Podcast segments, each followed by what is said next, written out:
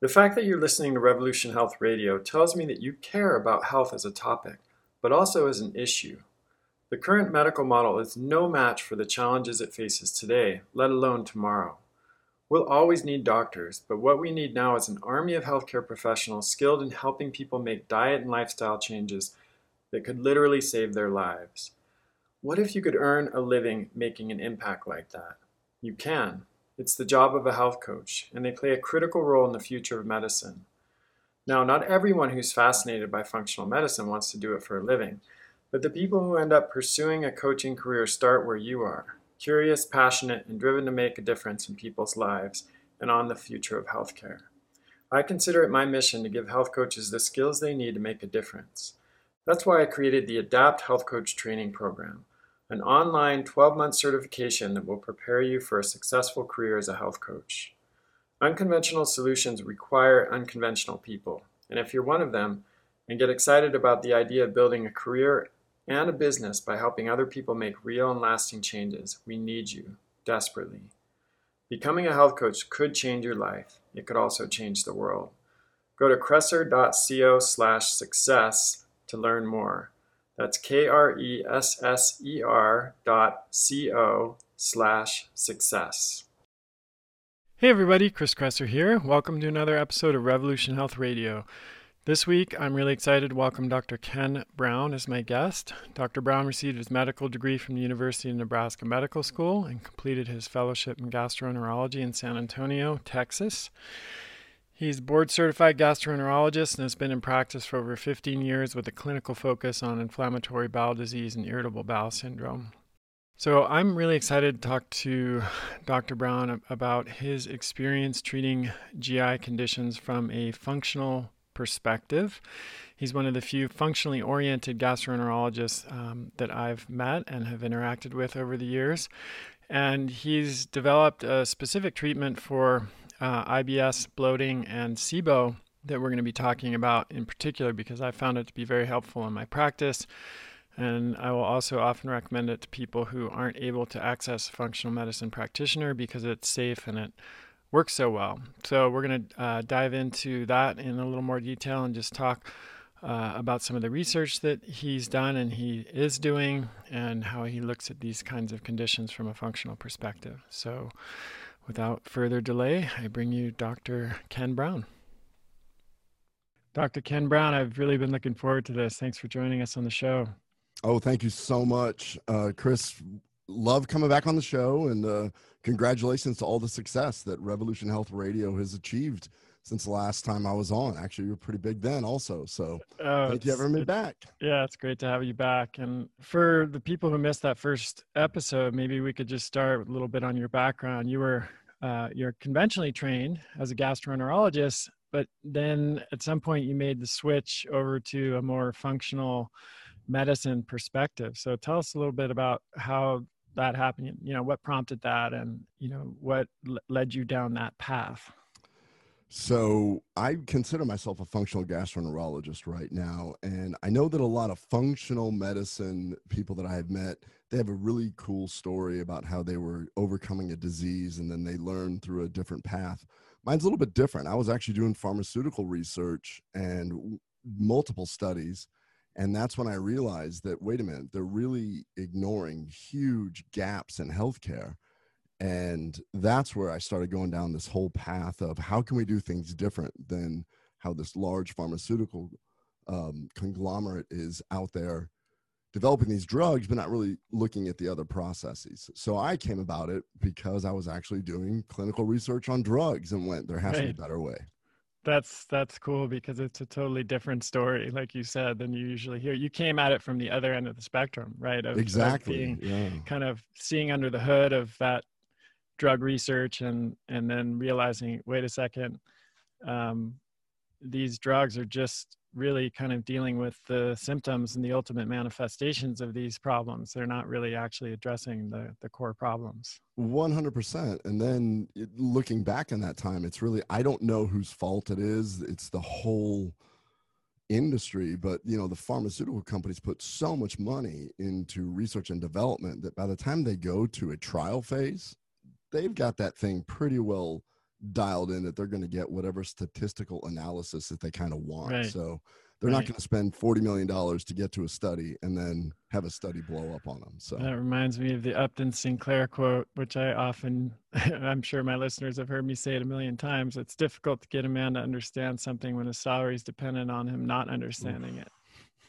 I've, I've actually never heard the quote, but that makes total sense.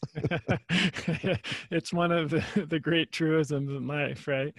Uh, Upton Sinclair was good at distilling those. So, yeah, I, I, mean, one of the things I've always appreciated about your work is your research uh, focus, which of course comes from your background in clinical research. And that goes, of course, uh, right along with the product that you created Atrantil that I use a lot in my practice, and we're going to be talking a lot more about uh, later on in the interview.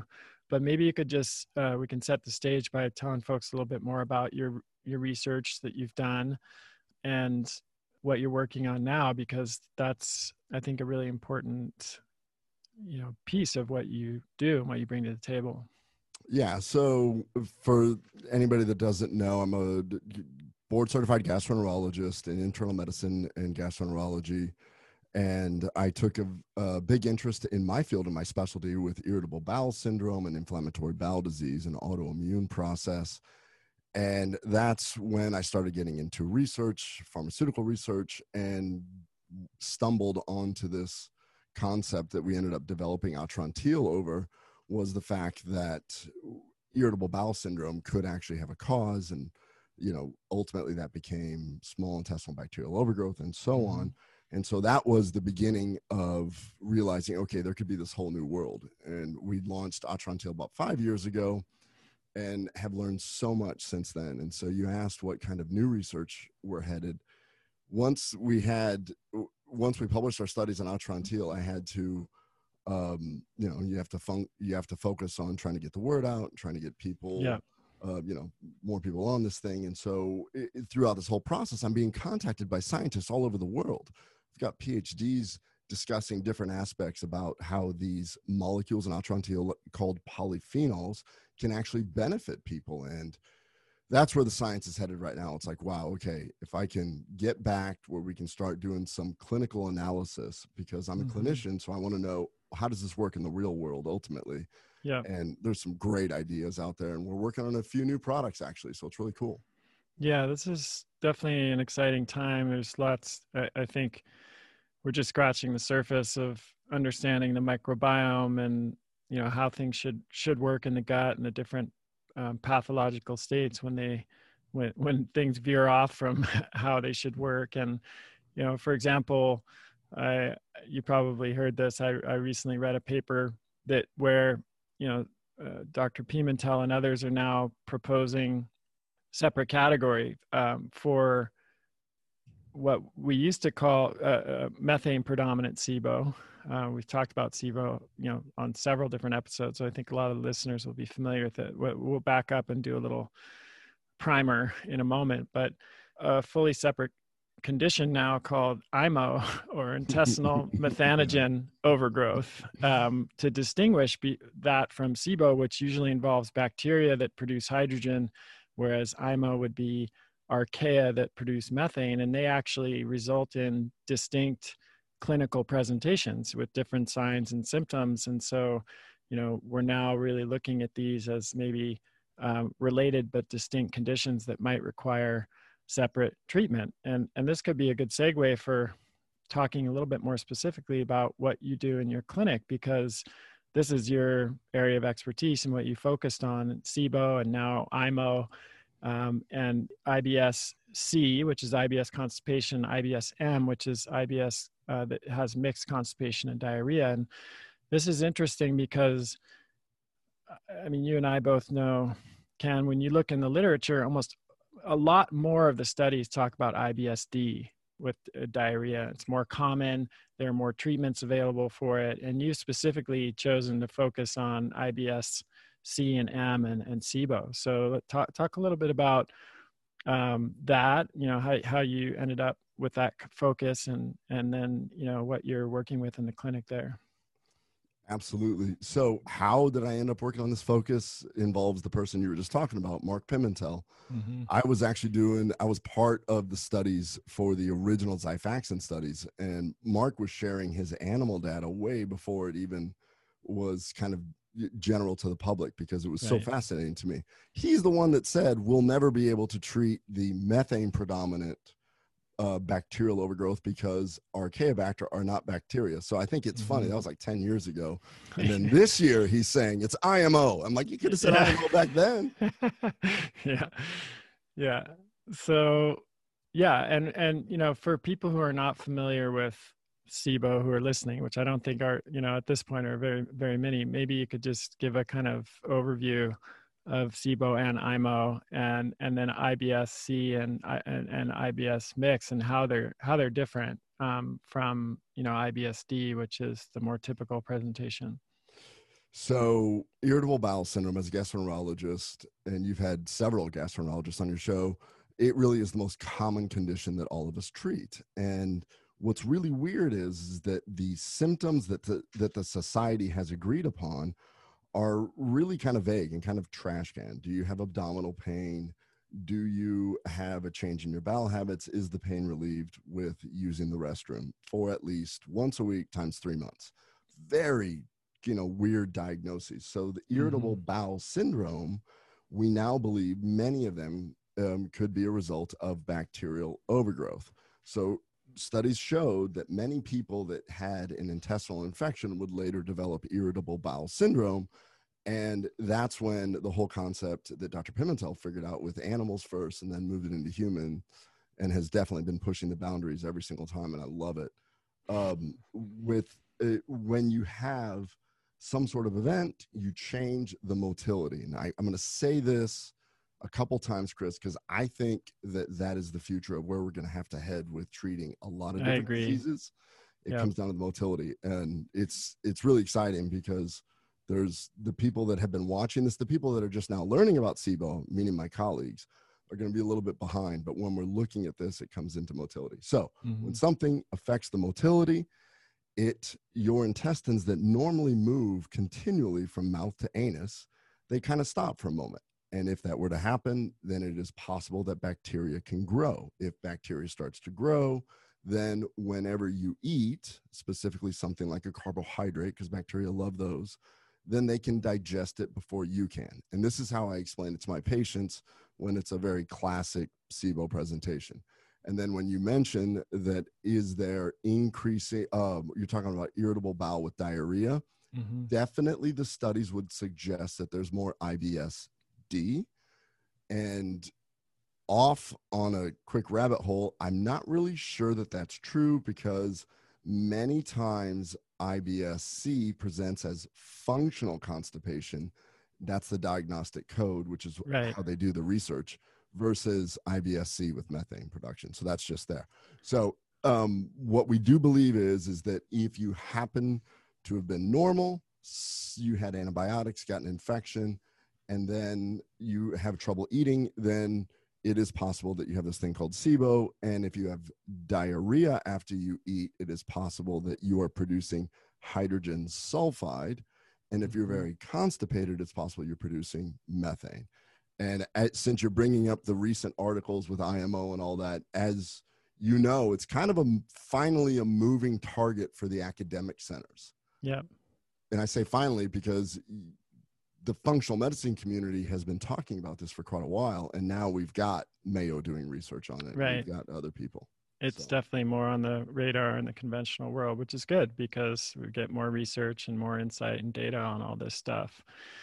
Um, so let's talk a little bit about the conventional approach to these conditions, specifically how it's lacking, um, because this is, I mean, as you pointed out, these these are not rare um, conditions. These are conditions that affect a shocking number of um, not only Americans but people worldwide, and I think the prevalence is even under understated because a lot of people are not comfortable talking about digestive issues, and I, you know, I, I know from doing intakes um, on patients for you know well over a decade. Um, oftentimes, you know, and this is more common in males and females, but you'll get I'll get a a, a male patient who comes to see me for high cholesterol and um, maybe declining exercise tolerance and performance or um, you know cognitive issues.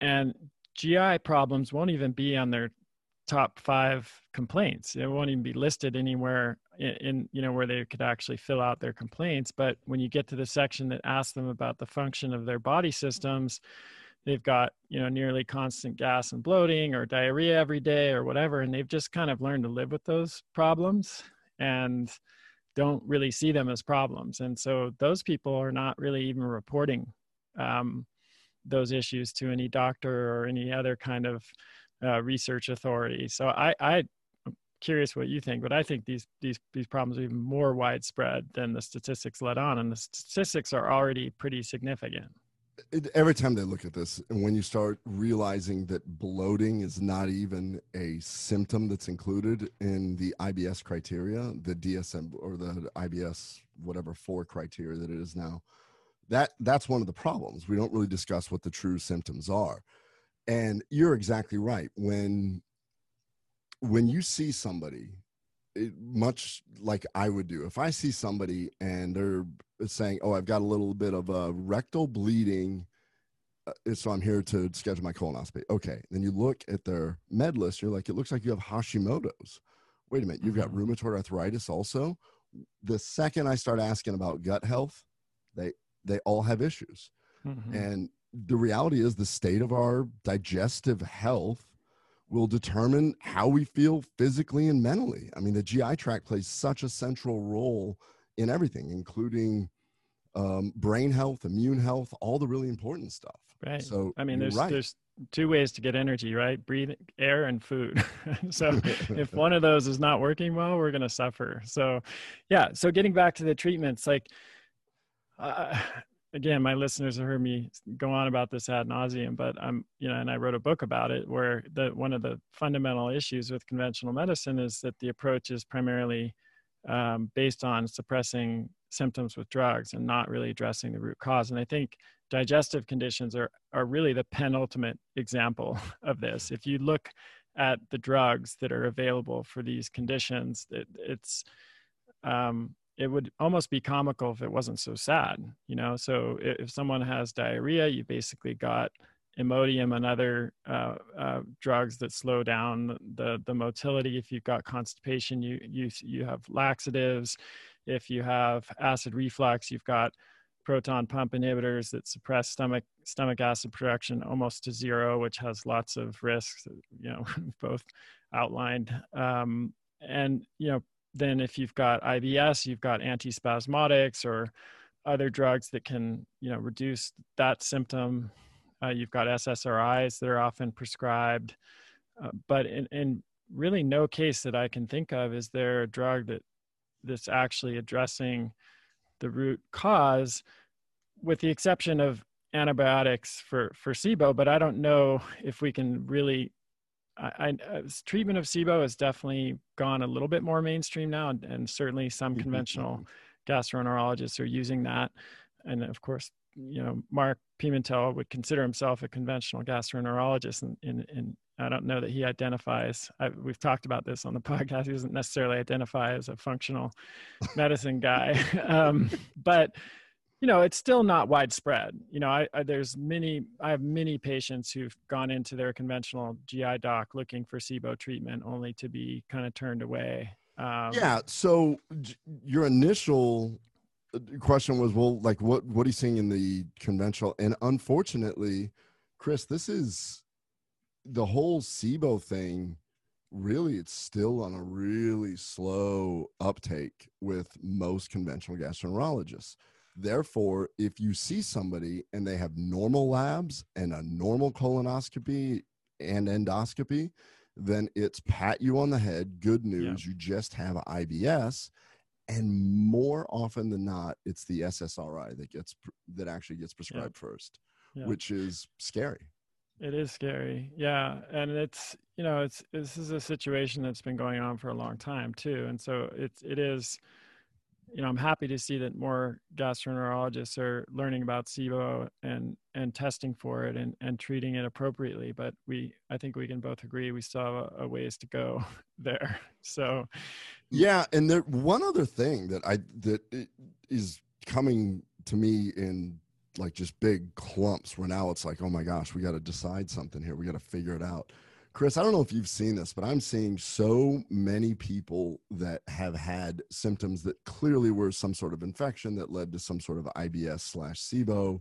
Yeah. And then the one autoimmune disease, okay, I'll take it. But then we get into this dysautonomia, mm-hmm. POTS, POTS, um, Ehlers-Danlos thing, which is a whole separate thing. But I'm I'm gathering patients and very smart – intelligent engineers, accountants. They're like, look, I was normal.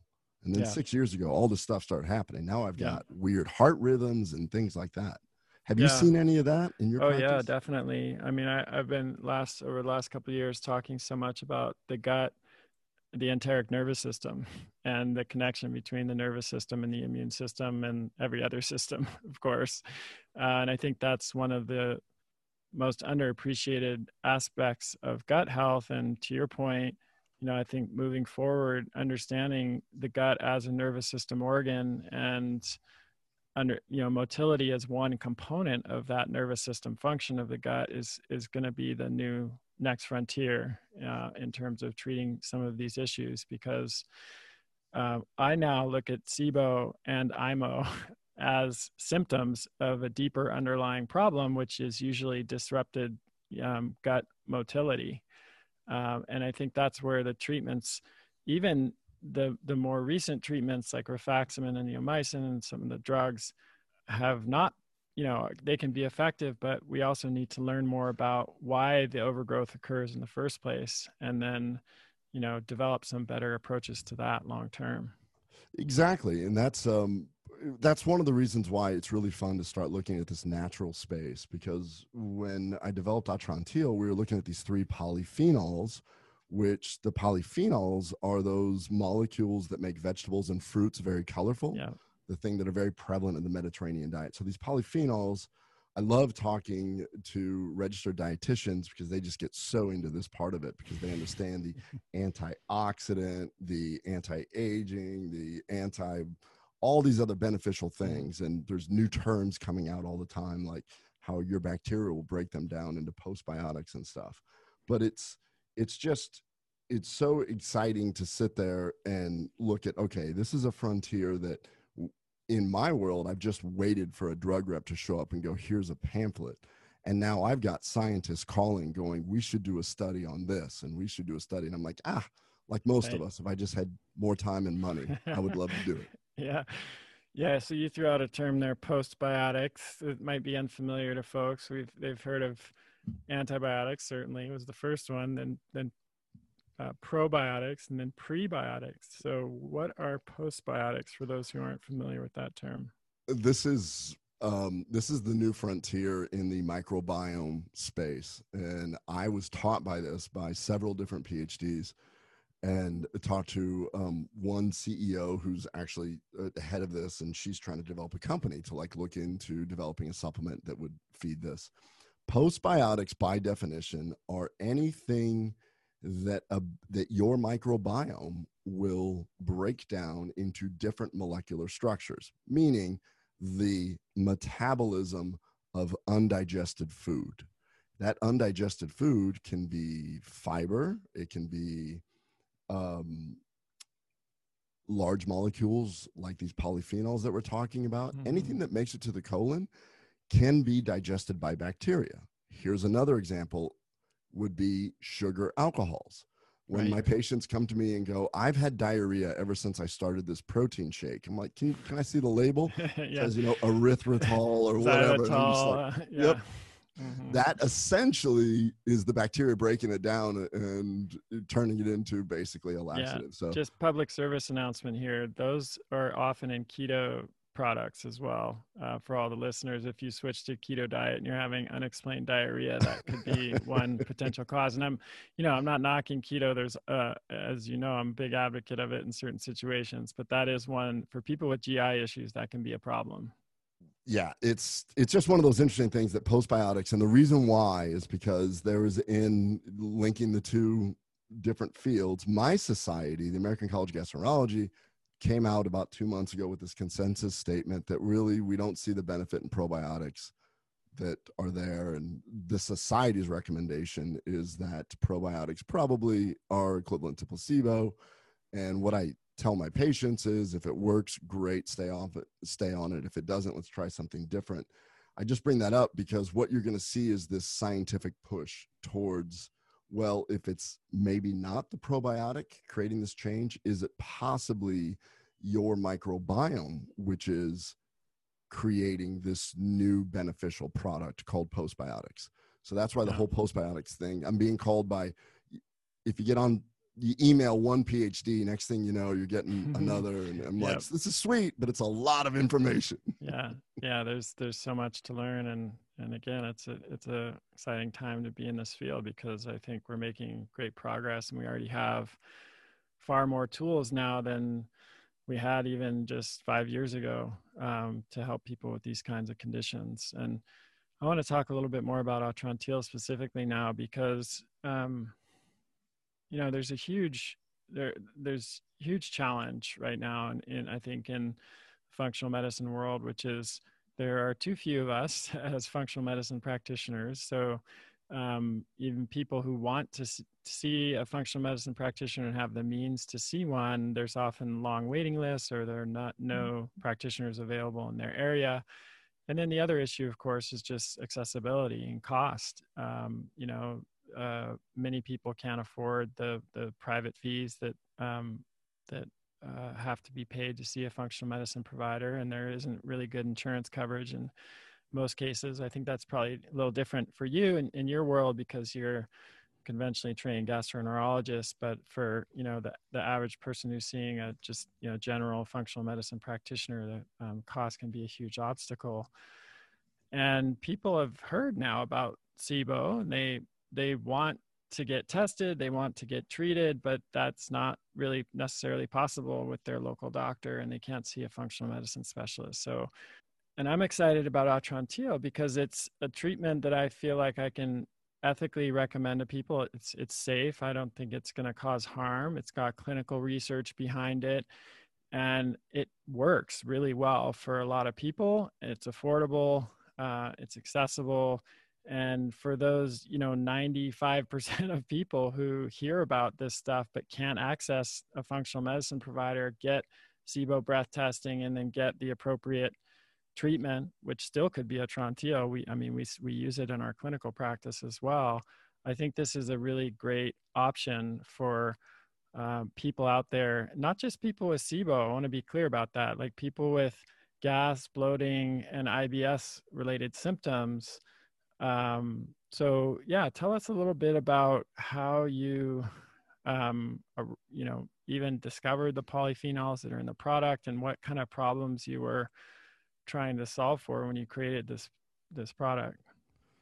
So you, I agree with everything that you just said right there. And when we sit there and look at this, when you were saying accessibility to healthcare, one of the things that I'm really excited about is that Atrantil is natural and it is over the counter, but we also realize that it, it may be a little difficult for some people.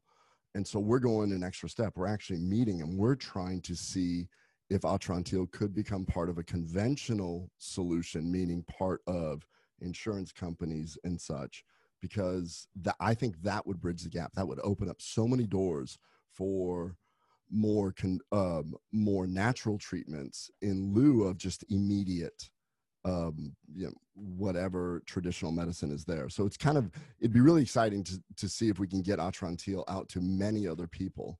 Um, but the the whole process of how it came about is polyphenols. Remember that polyphenols are these potent antioxidants, and so when I started to develop this, and we found that a lot of these polyphenols are being used in cattle to decrease the gas production that they were burping up as ruminants. That's mm-hmm. when we were able to dig up all this data and go, look, not only is this safe, but we know that these molecules are actually beneficial for your overall health. So when we did the clinical studies on IBS-C, irritable bowel with constipation, the bloated, irritable bowel, constipated person, then we showed that we had really an 88% response on this. And then I did another study where we looked at people that had failed all pharmaceutical options. So in that study, very similar results. We had four out of five people that definitely got better. That being said, it's the true symptoms that we're looking for. So if you bloat up after you eat, uh, 15 to 20 minutes, that's kind of classic for what we're pretty good at treating, what we're really good at treating. And it, other aspects of it was kind of the hard part when we came out and we launched the product. A lot of people were trying it out of desperation for other things like functional constipation, or they wanted it as a weight loss product. All these things are part of something much bigger. It shows that people are searching for a solution and they're they're kind of moving away from the traditional doctor thing. So what you're doing I think is amazing and you say that we lack some of these practitioners and I love that you have a program that allows people to do that so they can be part of the solution. So agree with everything you said. Yeah. Yeah, it's uh simultaneous efforts, right? To train more practitioners, but also come up with um, interventions that are more accessible and, and, and DIY. And I've, I've always taken both approaches. I'm not one of these people that always says, you know, you, you've got to see your doctor for every answer to every question. you know, I, I get really frustrated by that yeah. because not first of all, a lot of doctors don't have the answers, as we both know, and second of all, um, you know, it's a we want to empower people to be able to take control of their own health, and um, you know, having to see a doctor every time you have any kind of problem is not really the way to do that. So yeah so so let's let's get a little more specific about the polyphenols in the product and and how they work specifically because that also speaks to why they're effective for IBS-C and IBS-M, you know, like gas and bloating and constipation or combination of constipation and, and diarrhea, rather than just, you know, being something that's for only for people who have uh, diarrhea or loose stools. Uh, so it's funny because when I was trying to figure out how to fix the bloated, constipated person, I had a very, very myopic view of what we were doing. And I just said, I want to fix this bloated, constipated person. And these are my natural ingredients. And I did not realize that what I was playing with were Mother Nature's secret weapon. So I'm trying to fix this one problem. And then after we got done with the study, we did our second study and we finally had our first run of production everybody came back and they wanted more. And I was like, but do you feel better? And they're like, yeah. And so then I realized that, wait a minute, these molecules are something special. And that's when you start looking into it and you go, oh, they are Mother Nature's secret weapon. A stable polyphenol. So first of all, what is a polyphenol? It's these, it's the most ubiquitous molecule in the plant kingdom that makes plants very colorful. And they're there to protect the plant from UV uh, UV rays and viruses and bacteria and insects. As it turns out, it is a molecule that as humans, our microbiome loves, and we can digest certain polyphenols that then do amazing things in our body. And then other polyphenols are bacteria breakdown. And then that's when we talk about those postbiotics. But what they can do is that they augment so many things. And the first question I get from everybody at this time is, hey, what about my immune system? Talk to me about polyphenols in the immune system. I mean, are you getting the same thing in your? I mean, mm-hmm. everybody yeah, talks. I mean, it's now. it's it's a big topic right now for sure. So that's what I get, and I answer every single time. Remember that 80% of your immune system is actually in your gut. So yep. if you do not have a healthy gut, then you will not have a healthy immune system. No Absolutely. way around. Yep. Uh, and, I mean, Alessio Fasano made that clear years ago, right? That that's the gut is a trigger for most autoimmune conditions. Absolutely, and that's all based off of his data on the tight junctions, intestinal permeability, yeah. zonulin. Love that stuff because now when patients come to me, I can say, "Hey, this was actually shown. This is um, discussed in multiple articles." And then when I sit there and uh, talk to one of my partners, perhaps they're like, "Well, there's no science on it." I'm like, "No, there's actually a ton of science on it." And then they've kind of learned that I will. I've got a huge Mendeley account. Do you use Mendeley? for your uh, journals? Yeah. Yeah. I've got this huge Mendeley account where I'm like, what topic do you want to know? I will flood your inbox with articles. challenge me with no science. Yeah.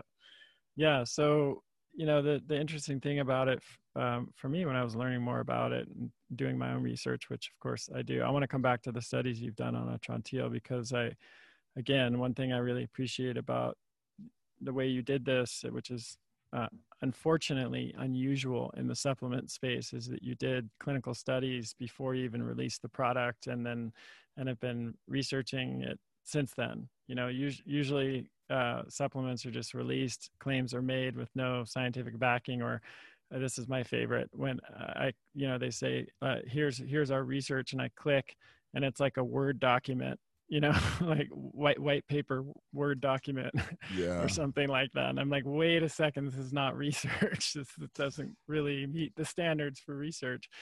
But you know, the the product works, uh, as I understand it, by breaking down hydrogen, and then hydrogen is the fuel source for methanogens that produce methane. Um, and when you, uh, if you understand the, that mechanism, then it, it it makes sense that it wouldn't only work for methane predominant conditions and constipation and IBS-C, but it would also work for uh, conditions which have hydrogen uh, overproduction because uh, two of the compounds are, of the three are breaking down hydrogen. Exactly. So that works almost like a hydrogen sink. It like steals the the the hydrogen, which decreases the bloating, but it also is preventing the methane or the archaeobacter from adding the other hydrogens there. So after we did the clinical studies on that, and that's why I, I say I'm myopic because since then it's just really changed. It's grown. It's only become better, and our studies probably don't do it justice. And I need to find some time to be able to publish some more things. In fact, this is kind of cool. I'll just tell you, nobody knows about this yet, but um, we were learning so much about the gut health and the immune system. And I was talking to my nurses at my hospital, i'm at my endoscopy center, my surgery center. And I just realized how scared everybody was. And I was like, well, this is crazy. We, I know the science behind this. And so we uh, launched, I got my, uh, my team to agree that we launched a frontline program where we just gave bottles away and said, you know, thank you for doing this. Here's why. If you you cannot have a healthy immune system and i would feel really remiss if one of the nurses that i worked with came you know came down with something and because they're working real hard and so on. And that was it. We just gave it away and it was it was perfect it was cool and then the survey afterwards the feedback we've gotten is really incredible that so many people didn't realize how good they felt after they started taking it it fixed the bloating in many but a lot of these frontline workers were felt just better going to work knowing that they had a healthy um, at least a healthy gut and that's where everybody should feel honestly i mean yeah. everybody should feel like they are eating appropriately they're taking care of their gut and you've got this you don't you're not going into any place knowing that if you don't have a healthy gut you don't have a healthy xyz yeah the gut's kind of the canary in the coal mine isn't it? It's like um, mm-hmm. often where problems start to show up and i think that that awareness is is starting to take hold at least in, in the group of people that you know are our our audience. Um, it's not quite there in the general public yet but you know parkinson's for example there's a condition that is strongly linked to gut health and changes in gut motility and it's not entirely clear whether that's you know there's probably a two a bidirectional relationship there where changes to the brain and nervous system you know affect the gut but we also know there's been prospective studies and other studies that show that there's also probably a causal relationship between changes in the gut to eventual changes in the brain and nervous system that are diagnosed as parkinson's so that would that would honestly be be my opus as my yeah. as my career. If I could figure out a way to protect the brain and make dementia you know just gone that would right. be my opus because yeah, that brain gut connection is something that is it's so fascinating well i think that's where we're headed and it's it's so interesting that this this connection was well known back all the way as as early as the 1930s there were some researchers at duke that talked about the gut brain skin axis. I discovered this when i was doing some writing and research uh, several years ago and i was blown away you know that that the gut brain skin axis was a thing. It was known um, in the 1930s, um, you know, wow. almost 100 years ago. These pioneers at Duke, they talked about even using probiotics to treat these conditions. They didn't have that that word wasn't prevalent by uh, by then, but they talked about you. They they in their study they talked about using cultured milk, yogurt, to treat these conditions. So you know it's sometimes in science it's about rediscovering things that were known but lost you know in the past you know what i'm sitting and, here thinking is i'm like i've got no excuse i've got the internet these cats yeah. were doing it in 30. they were doing it in the 1930s uh, i'll send you the some of the papers no it'll make me research. feel horrible it's like i'm underachieving yeah no so but i mean it's what's encouraging is that there's there's so much research now that is you know and we of course have better tools now for kind of illuminating the the specific mechanisms of these connections. And and i really do think that in in the next 10 or 20 years we're going to totally revolutionize the, the way that we treat these conditions. And, and a big part of that is like you're saying is just is going to be maintaining good gut health. Uh, um, and that will start you know with reducing antibiotic exposure during childhood and you know aim, aiming for vaginal birth when that's possible and if not you know taking steps to seed a healthy microbiome which you know dr Blaser and his wife uh, his wife whose name unfortunately i'm not um, remembering right now who's i think an obgyn and she's explored you know different ways of, of inoc- basically seeding a healthy microbiome in women uh, in in c-section births wow cool. there, there, there's so there's so much that that we're learning about this and and the the reason that Atrantil is cool is that, and you know, I mean, there are many reasons, but the polyphenols I think have like pleiotropic effects, right? It's not that's it's exactly not it. Yeah. Just about breaking down hydrogen, but we're finding that they there's so many other things that they do, and they probably even going back to the root cause of SIBO may have some impact on the gut nervous system that we don't even fully understand yet. Yeah, totally. So when you start looking at this, it, it, almost seems you're exactly right. A pleiotropic effect is exactly what goes on because you can't, I'm seeing this over and over again, you can't outsmart Mother Nature. So when you look at how a whole molecule, a whole plant does something, and then somebody wants to patent it, cuts off a portion of the molecule, makes a pill out of it, and then puts it back out, it's never it's never as successful as the whole molecule. And I'm thinking like CBD, cannabidiol versus Epidiolex, the pharmaceutical agent that does really good in this one thing, but it has side effects and things like that. So the polyphenol, if you have a large, stable polyphenol, and that's why we chose the three that we did. The one that throws everybody off when we first launched is Quebracho Colorado. Quebracho Colorado is one of the largest most stable polyphenols in both an acidic environment and a basic environment. And what that means is a lot of times people take supplements, but they're like, wait a minute, have they done the pharmacodynamics on whether this gets absorbed? Does this get destroyed by acid? Does it get destroyed by base when it goes into the small bowel? Can it survive the pancreatic enzymes and so on? So when we were doing this, this large stable polyphenol called Quebracho actually stays in the small bowel, which is why it does that one effect. The beauty is that since it's so large and stable, it survives until it gets to your colon, where mm-hmm. your own microbiome does some really cool things. And that's where we've got papers to show that a large, stable proanthocyanidin like this kicks off smaller phenols, terms that other people have heard of, like quercetin yeah. or yeah ECGC, the uh, mm-hmm. green tea extract, and so yeah. on. So those are they combine to form almost like Lego pieces. I've described it before that like think of like a large Lego m- model of something. I don't know. I, I, for some reason, whenever I say this, the Millennium Falcon comes to mind, and then it's uh, yeah. as it's going through, certain Lego pieces can be digested in the GI tract. So you knock off a couple, and then what's left is a large chunk of it. That then gets Lego pieces get knocked off, those get absorbed, and that's the beneficial aspect of these molecules. So they're, they're having a cool. post postbiotic effect as well. Exactly, exactly. So, so it was just so cool to think about this one particular problem and then realize, well, wait a minute. That's why I think this frontline program that we did, and we're going to end up publishing the results on this, that um, people were so overwhelmingly pleased probably i get it. They probably you know they got free stuff so but they were also pleased because some of them had uh, improved gut health others just felt better. And that's where yeah. i think it comes down to. It's that all these combined effects ultimately do something.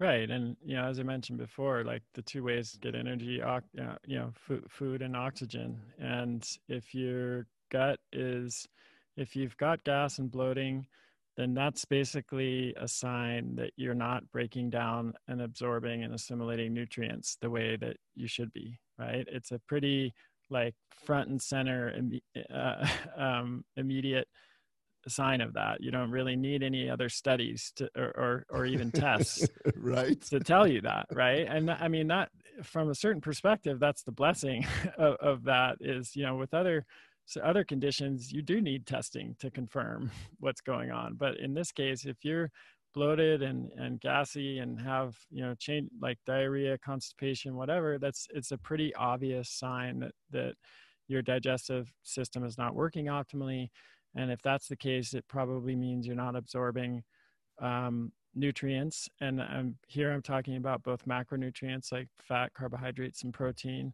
that fuel our body, but also my, all of the many micronutrients that we know are critical for, for health now also are, are you know, enter through the digestive tract. So, um, you know, it's, it makes perfect, if you really think about that and you understand it, it makes perfect sense that if it's not just about reducing gas and bloating, it's about improving your nutrient status, which then basically improves every aspect of health because our health is primarily uh, determined by our nutrient status. Absolutely. And speaking of nutrient status, one of the common mistakes that I get from a lot of my patients is that they are very, um, they are very self motivated and they're many of them are type A and they're going to fix this oh, problem. Yeah. And they will put themselves on, let's say, a very restrictive diet like FODMAP diet. Yeah yeah. for a really long time. And I'm like, I admire your tenacity, but, yeah. but you're going to end up with some micronutrient deficiencies if we right. don't broaden your diet a little bit. Well, usually it's um, for my patients are even more hardcore. It's like AIP, low FODMAP, ketogenic AIP, low salicylate, um, low histamine all combined together.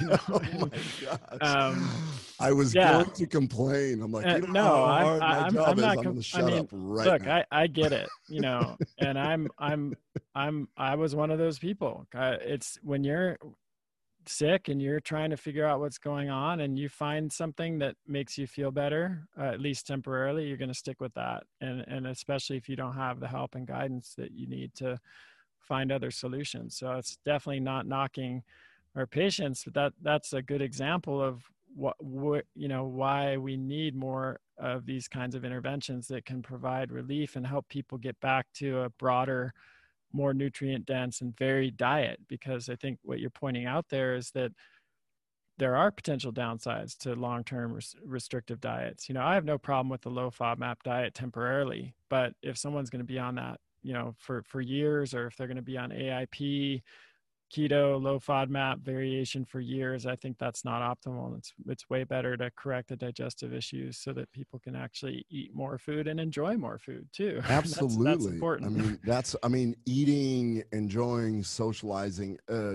you know if there's ever we're in this period uh, of COVID where stress is through the roof. When you're yeah. stressed out, you automatically affect a lot of different systems and mm-hmm. neuropeptides, one of them being oxytocin.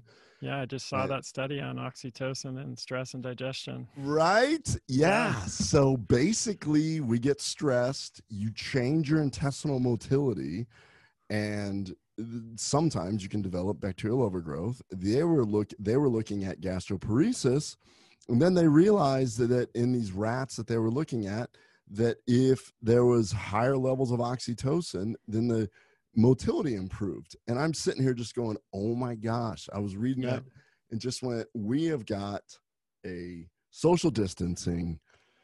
The the the yeah, perfect scenario chronic yeah, stress oxytocin where, depletion and yes stress. all of it nrf2 depletion and that's a whole separate thing and so i'm like look at least have an atrantil and hug somebody you know?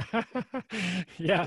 Yeah seriously. I mean uh, someone in your own household maybe or um, but it, it's true. It's that's exactly what i was referring to before. I've become very interested in the connection between stress and the gut. And and actually i just it's funny we're talking about this. I literally wrote an email about this this morning. It will go out tomorrow or sometime this week um, that i think that this connection between stress and and the and the understanding the gut as a nervous system organ is one of the the big the elephant in the room um, oh. when it comes to gi conditions and well well i'm going to throw this out because when I said that I've had a very interesting group of patients that I've collected, they're amazing people. They're, but they're so smart.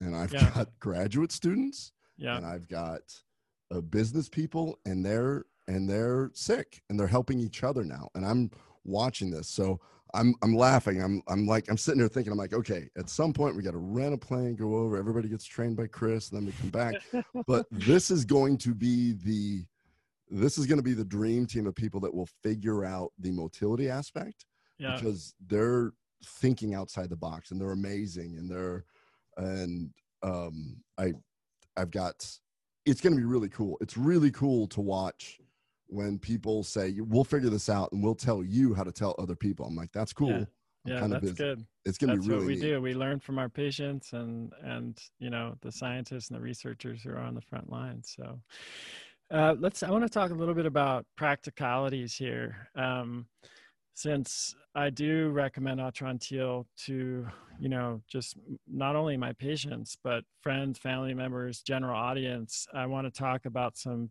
kind of tips and tr- tricks um, for how to use it, since this is something you've been doing for a long time now. We both have, a, you know, clinical experience with it. Where should people start? in terms of uh, dosage, and maybe that answer is different for different people depending on what their complaints are.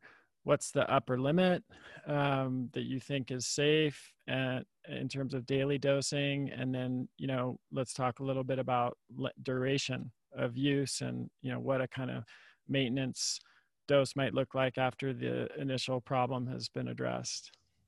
Okay. So if you're somebody that has these gastrointestinal issues, remember uh, the whole what we were talking about before.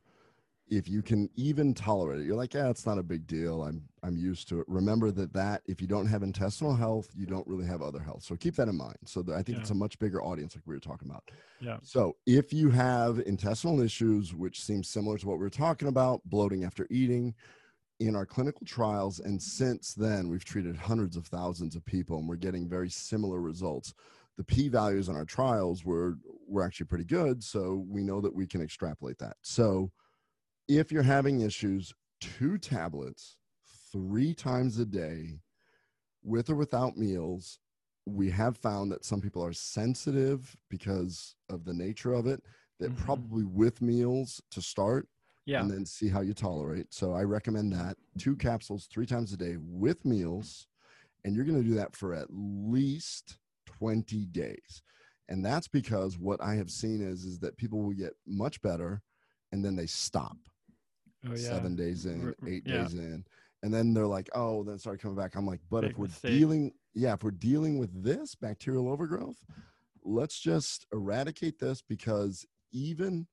even when you're taking it, remember that you are ingesting these very beneficial nature's secret weapons polyphenols so that you can get these benefits so that's the that's the bloated person that's had issues for a long time now we, let me just interject too on that we know from research that methane, methane, you know, archaea and bacteria in the small intestine can be pretty tenacious, and the the, the risk of recurrence is high, especially if you don't treat properly. So. I definitely have found that in my practice as well. One of the biggest mistakes people make is stopping too soon, and and then it just comes comes back. So you, you definitely, I would err on the side of you know taking it a little bit longer than uh, you think you you should for that reason. Absolutely, and in fact, even though I was part of the studies with Xifaxan, all of my clinical practice is double the time that that the FDA approved Xifaxan for. Mm-hmm. So I do the same thing with Xifaxan. If I'm using it, I will I will use it longer. Yeah, we. Uh, I am sure you've seen those same studies of there was one out of Korea that showed the duration of Xifaxan needed co- correlated with the breath test value at 90 minutes. So, which makes sense, right? I mean, if you have severe bacterial overgrowth, it's probably going to take longer, but the FDA guidelines just say 10 days for everybody or yeah. 14, you know? So, on a, on a super quick thing, just as clinician to clinician, um, I'm the, the whole breath test thing, and I know that you've had multiple experts on there what it the, what I like to use it for is almost like a HIDA scan. If it's right. really positive or really negative, okay, let's sit and talk. Yeah. And I'm having some fun with adjusting how my patients take Atrantil based on the timing of the gas. If it's further down, I'm like, let's take three, three times a day because I want a yeah. higher load in that area. Yeah. If it's yeah. up high, well, that's one of the things we're trying to figure out. How do I get you to open up without getting the tannin astringency to get going and and i've actually um, really completely reversed two people where it was all about the location of where they were having their issue interesting all right so uh, returning to we talked about two three times a day is is sta- pretty standard for gi issues you just mentioned a case where you might use three three times a day. That's for someone who had access to a SIBO breath test, and we saw you know saw late late hydrogen or methane spike. Uh, what about for just general you know people who don't have access to breath testing? Is there anyone who would benefit from taking more than two three times a day for for a short period of time? Well, what we know is is that these molecules do not get absorbed and so they're going to go to your colon and then do what we talked about before so uh, there if it is a situation where somebody has these issues and they take two three times a day and they end up with a die-off reaction in the beginning then sometimes we back off and say let's ease into it and then you can do that and i'm sure that you've talked about the whole uh, die-off reaction before. And then there's other people that um, like we talked about that probably bloat and when when i listen to them and they're like yeah about an hour after i eat man i'm just miserable. If the person says 15 minutes you kind of have an idea of where it's going on. So there is uh, to our knowledge and i've actually taken obscene amounts of this um, over the years. I um, when we were studying it, I took a whole bottle one time. I don't recommend that for anybody, just to make sure that there were no other side effects associated with it. So, as far as taking too much, um, two three times a day is what we studied. So that's what we would recommend. If you took a little more than that, there's no real reason to believe that there'd be any type of toxicity or any type of side effects yeah. from it. So it's it's extremely safe because these are uh, molecules in Mother Nature. And yeah, then the I can final speak to person, that because I didn't I didn't perform the study. I have yeah. a little more freedom than you do.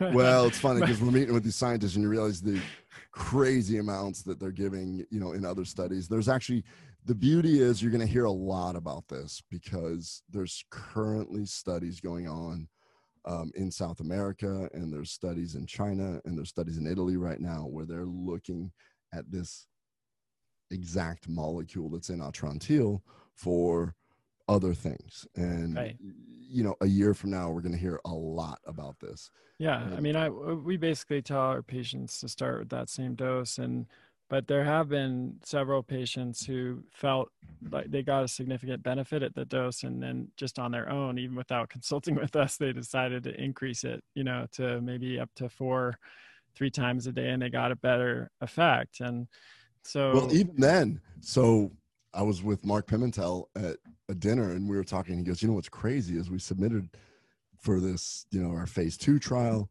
He's like, But I think a much higher dose of 900 milligrams, like three times a day on mice, works even better. Hmm. But in that world, you you you put your stake in the ground and you go, we're all in on this. Right. And so even then, I wonder. I wonder if even higher doses of like Xifaxan would be more effective. And yeah, so. it's possible.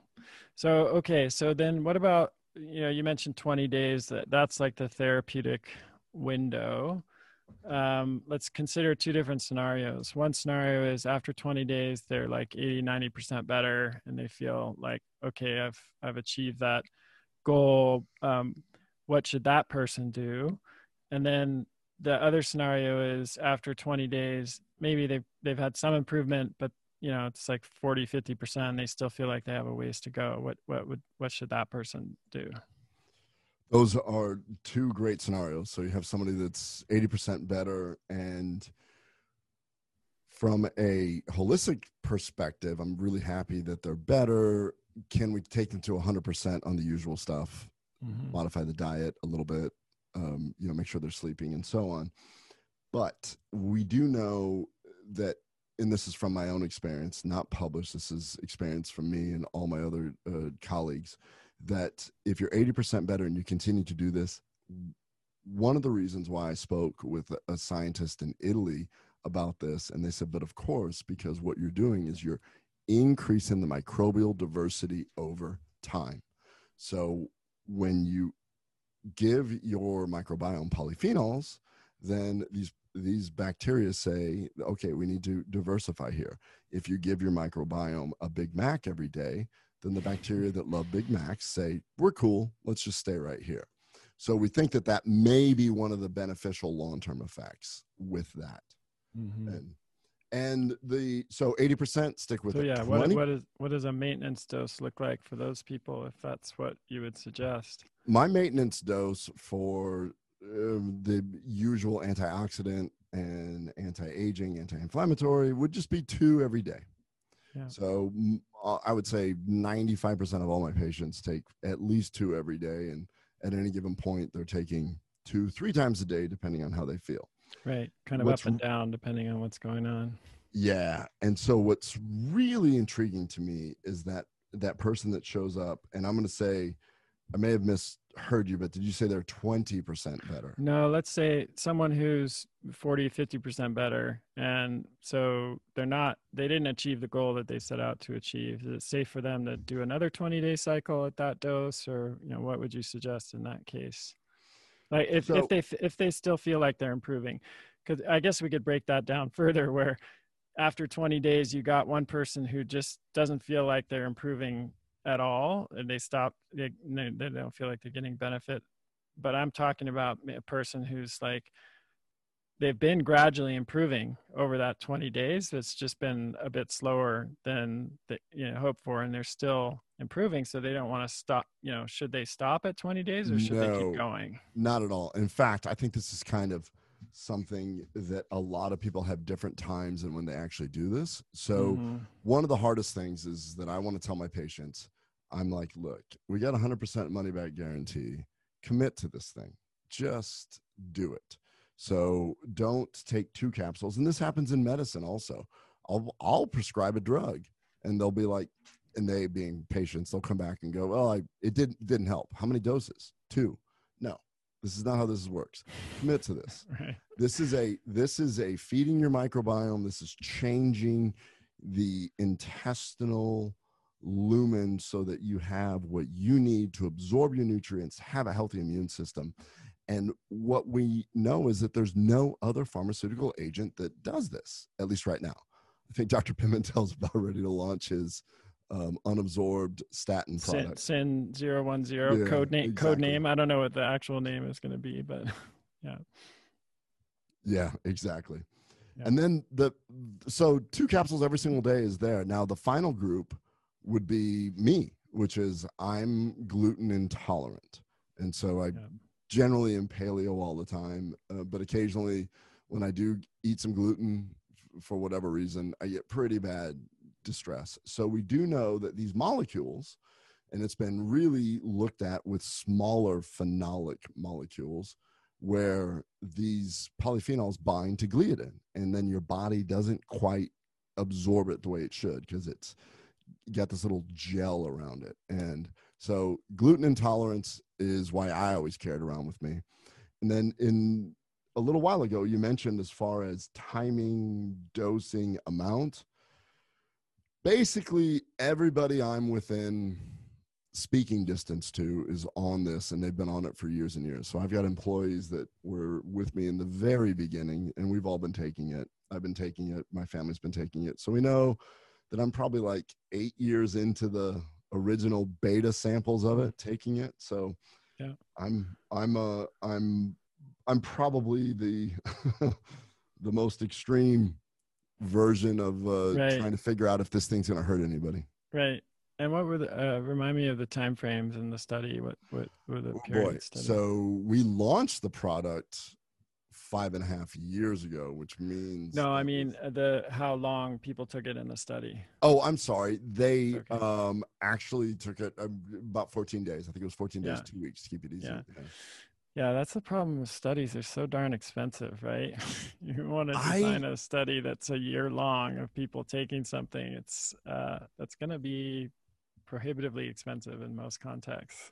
It, it really is. And yeah. when you start looking at, um, okay, well, what is the, what is the benefit? Well, now we're getting something really cool because I said before that we're meeting with companies about getting on formulary. What if insurance companies start saying, okay, we believe that you have to fail Atrantil before you can get put on X, Y, and Z. Well, that's a that's a, a really easy way to determine okay do does the science does the research match up with the other aspects? Because those insurance mm-hmm. companies they do all the homework. They look at all that. And it would just be so cool to start having accessibility for a lot of different things. Like well whatever. I mean all different kinds of products that uh, you use on your on your patients. Yeah. Yeah any other um, things that people should be aware of uh, in terms of taking this, like any contraindications or any well, know, just things to keep in mind? I'll uh, I'll just say what I tell all my patients. Um, it's not been studied in children, and it's not been studied in pregnant or lactating women. So yep. the FDA requires us to say that that cannot be used.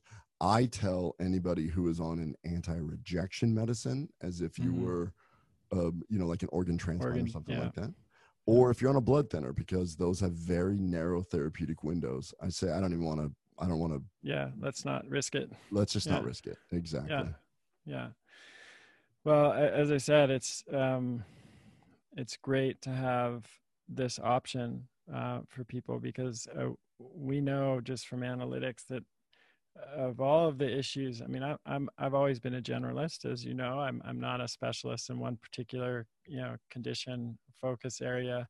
But having said that gut health is the number one interest amongst you know my podcast listeners and and email subscribers and blog uh, visitors social media followers etc and and and it's really frustrating it's been frustrating for me in the past to know that there's you know i'm only able to help directly a, a teeny percentage of those people. And then even through the training programs both the practitioner and health coach training programs you know fortunately we're able to help more people through through those but it's still just scratching the surface. So having you know a research backed clinically validated intervention like this that people can order from the internet and and uh, is pretty amazing. And it's i wish i had a similar tool for some of the other conditions that i treat. So um, well i wish that uh, i had some more resources and more time and we would collaborate and build a natural research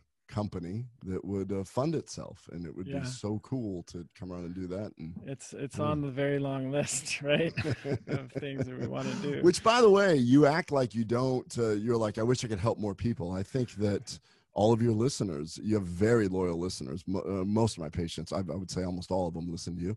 And so you know the idea that that your tribe can share and recruit more people can understand this kind of thing this is where you keep growing and i love that yeah this it's it's my mission and so i i'm just grateful for whatever we've been able to do as a community to help help folks out there so uh, along those lines um, I want to tell people where they can uh, learn more about Atrantil and and um, buy some if they are interested in trying it out. So the link is kresser.co slash Atrantil. So that's A T R A N T I L my confession that I was pronouncing that incorrectly for a good two years, I think, oh, before oh, I. that's a that's a, if if we had more time.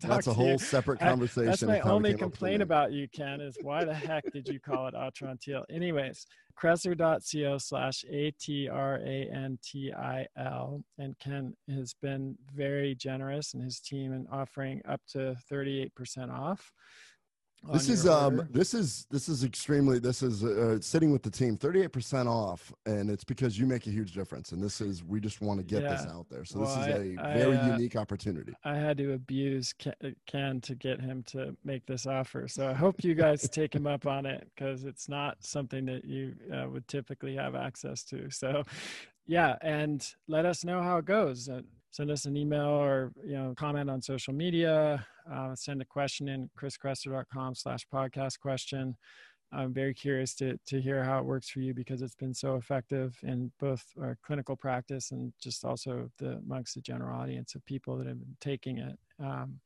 so yeah i look forward to and I'll go so learning. far uh, when when I see my patients, if they have classic symptoms and they don't respond, that's when I start going, okay, let's sit down and let's start looking for zebras. Exactly. So if, if you yeah. don't respond, please go talk to your doctor still. Yeah, yeah, definitely. There might be something else. You know, Kent is also an expert in IBD and you know inflammatory bowel disease. That's that's another ball of wax. Doesn't mean you, you won't benefit from Atrantil, but there's obviously other stuff going on there that may need to be addressed. So, kresser.co slash Atrantil and uh, Dr. Brown pleasure to speak with you again. Thanks, thanks for coming on the show. And oh, uh, thank you so much. Hopefully, we can meet up again in person one of these days when that's a thing again. yes, I'm becoming. My oxytocin levels are decreasing. I need some social interaction. All right. Well, uh, thanks for listening, everybody. Keep sending your questions in to chriskresser.com slash podcast question, and we'll talk to you next time. That's the end of this episode of Revolution Health Radio. If you appreciate the show and want to help me create a healthier and happier world, please head over to iTunes and leave us a review. They really do make a difference. If you'd like to ask a question for me to answer on a future episode, you can do that at chriskresser.com slash podcast question. You can also leave a suggestion for someone you'd like me to interview there. If you're on social media, you can follow me at twitter.com slash Chris Kresser or facebook.com slash Chris Kresser. I post a lot of articles and research that I do throughout the week there that never makes it to the blog or podcast, so it's a great way to stay abreast of the latest developments. Thanks so much for listening. Talk to you next time.